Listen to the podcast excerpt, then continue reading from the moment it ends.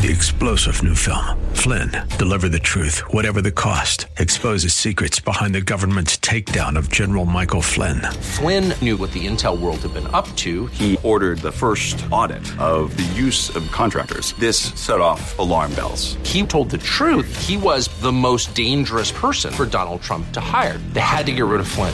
Flynn, Deliver the Truth, Whatever the Cost. Available now. Watch it today. Go to Salem Now dot com. Salem Now dot com.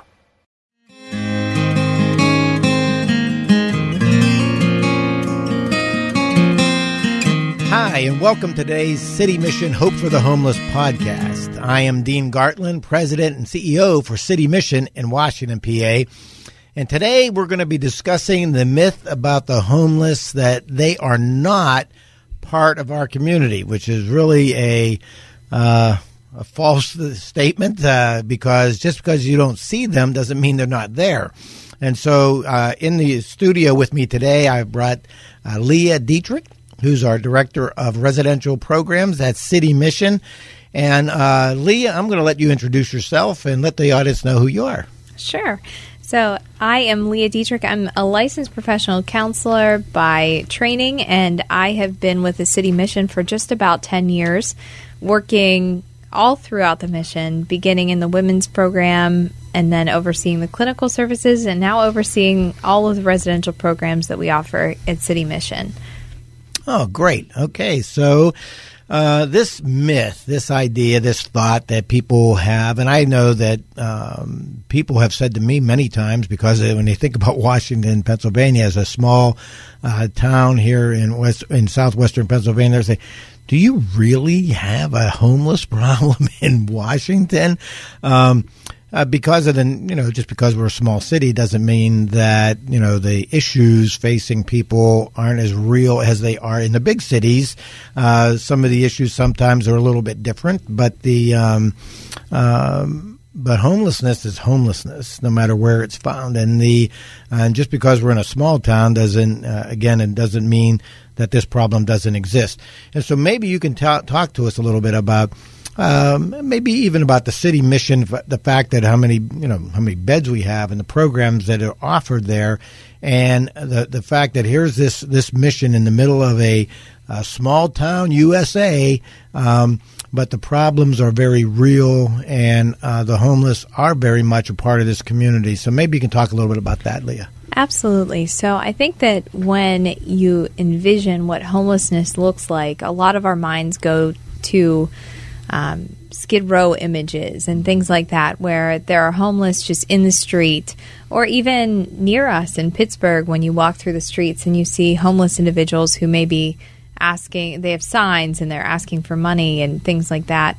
You, you think that just because you live in a small town and you may not see that, that it's not there, just like you said. And I think it's important that people understand that homelessness doesn't necessarily look just like that, or just like what you see on the news, or just like what you see in the movies. Homelessness can be a lot different. It can be couch surfing between your aunts and your cousins and your friend's house, and staying uh, with someone from church. That that's homelessness too. Mm. Um And what we are seeing is that individuals who are couch, what we would call couch surfing homeless, are getting younger and younger. Our population arriving at the doors of City Mission are getting younger and younger. And we're seeing more individuals who are aging out of the foster care system, who are in their early twenties or even nineteen years old, even eighteen years old. We've had individuals come to us and They they have nowhere else to turn. They have no supports. Um, we also have done street outreach ministry throughout the years, and there are homeless camps in Washington County where individuals are living in the woods. They're living away from society. And again, it's because they, they don't have supports. They don't have individuals that they can go sleep on a couch or they can stay with temporarily. And the police constantly um, are facing challenges with individuals who will even squat in abandoned buildings, and individuals anywhere. Anyone can become homeless. It, it's right. Not a problem that just impacts people who are on what people would like to think the fringes of society. No, homelessness does not discriminate. It can impact anyone, and we see that with the individuals that come to our doors. We've had individuals come with doctoral degrees, uh, who are physicians, lawyers, uh, accountants. We have women with children who have escaped even things like human trafficking before come to our yes. doors. Um, no one is immune to problems in life, and no one, in fact, is immune to homelessness. We know that things that individuals face within their lives, if they aren't able to overcome them, those problems can be so insurmountable that they can find themselves without a place to live. So I think it's important to understand that, and to understand that, you know, this is not a problem that doesn't exist in our community. It's here, and it's here because people lack support and resources that they need to be successful. So many people I know from my over my years of, of, of working uh, with the homeless uh, that, you know, people come in and, and when you sit down, you do an interview and you start listening to their story, you, you hear that, you know, they've, uh, you know, bad decisions they've made uh, or poor decisions that um, or they got involved with drinking or drugging, and then they start losing the support of their families and the uh, uh, parents who no longer can uh, put up with the, the, the behavior of their adult child that's living at home and and uh, don't know where to turn. And so they're, you know, and and I've received calls, and I'm sure you have as well, where people are saying, listen, I have my twenty-five-year-old son is living at home, and I cannot, I can't take it anymore. Uh, can he come to your mission? And, uh, you know, or uh, people who just uh, kind of burn these bridges that they have. And so they, I, and I so much agree with you that these supports that so many of us enjoy having family that, you know, if you run into a problem of some nature, they step in, they're able to support you, help you get through it.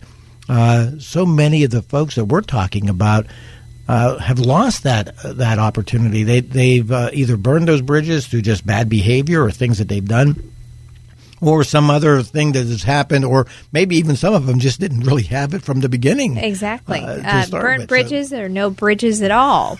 Um, and I think that that's one of the challenges with this is um, some of our clients come to us, and, and they've faced challenges since they were very young. Some have had developmental issues they faced, or they've faced mental health issues from an, a young age, or abuse or neglect mm-hmm. issues that were never resolved. And because they were never resolved, they turn to these unhealthy coping mechanisms, um, unhealthy relationships, sometimes abusive relationships. Men and women can mm-hmm. fall into those those things, and even drug and alcohol use. And because our our clients face these things, the and they don't have the supports or the resources to mm-hmm. to properly handle them, they can kind of get stuck in this quicksand, and they can't get out of it on their own. And family members will often try, you know, they, but they don't know what to do or how to handle these situations. I, no one teaches you how to uh, how to address some of these things with with a family member or a friend that you might be concerned about. So mm. oftentimes, you're right, they do call us, and they come to us and they say, what what can I do? How can I help? And oftentimes, the best answer we can give is there are resources out there. And if you aren't at a place where you're able to help this individual, reach out to these resources and allow them to help you. Yeah. And we are one of those resources. I mean, we serve one hundred sixty residents on our campus, and they all face different challenges, and they come with different stories, and mm. many of them are heartbreaking. It's just tragic, the things that the clients that we serve face and have faced, um, feeling just completely shut out from their community. So it's important for us to be able to come around them. We serve veterans and men and single women and women with children, and getting to be a part of their process and their journey is a true blessing. I think yeah. that every day we come onto our campus, we're reminded, you know, how fortunate am I that I have the resources and supports that I do, so that when I face a challenge, I'm not in this boat right now. But right. any of us could fall into that path. It, it could happen, and we've watched it happen to individuals that you would never suspect that they would become homeless. Right.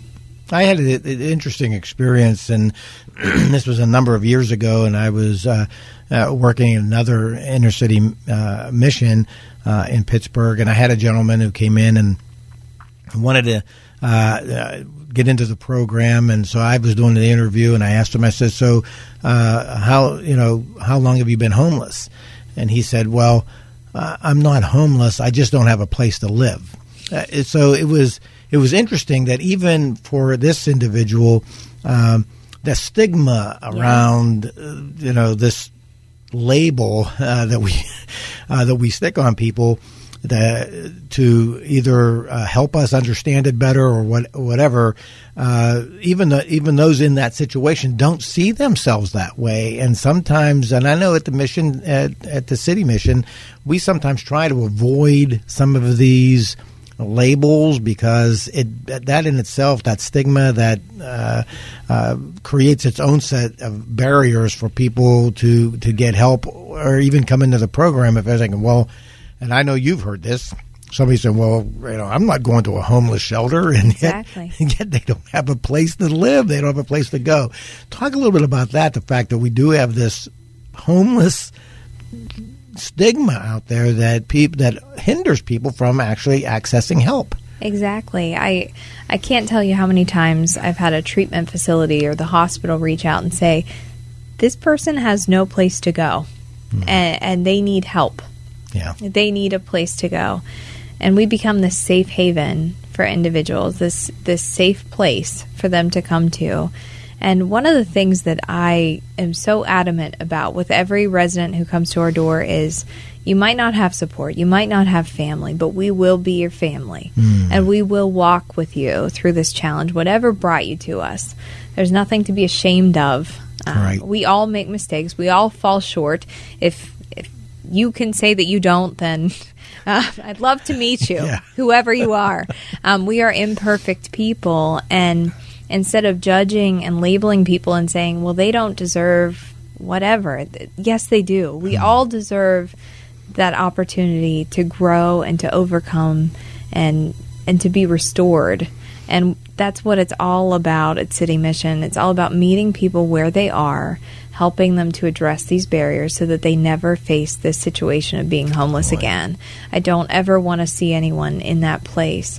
And we will be their family. It's it's a beautiful thing, too, because our residents stay with us for as long as they need to in their process, as long as it's, it's healthy for yes. them to need to. We we believe it's important for people to become as independent as they're able to, and that can look different, too. Some individuals that come to us are maybe older and do require some additional support with their health and maybe do need to be in an assisted living facility long-term, but wherever they need to be, we want to get them there, and we want to keep them connected. Mm. So there's former residents that um, come back and volunteer on our campus, that stay connected through um, coming back to alumni events that we host.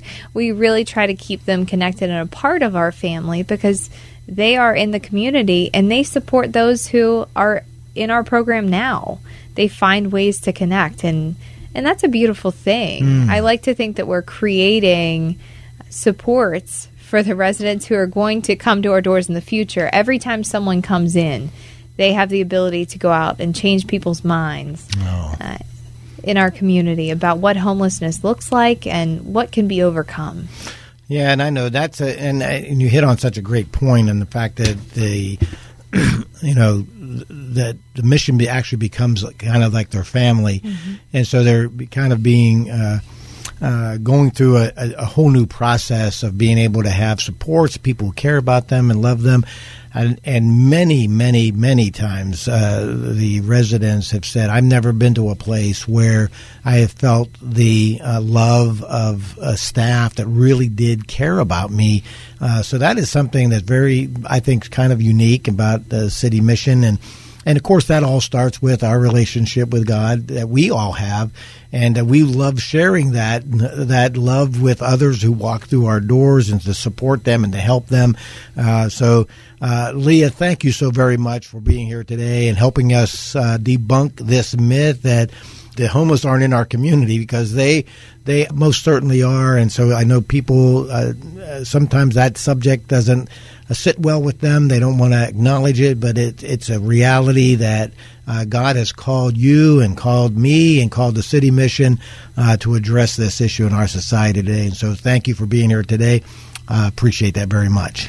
Thank you so much, Dean, and thank you to our listeners for listening to this episode. It's it's always important to support those who are in need in your community, find ways to connect them, and know what your resources are.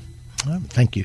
And thank you for joining us today for our discussion and debunking this myth on the homeless are not part of our community.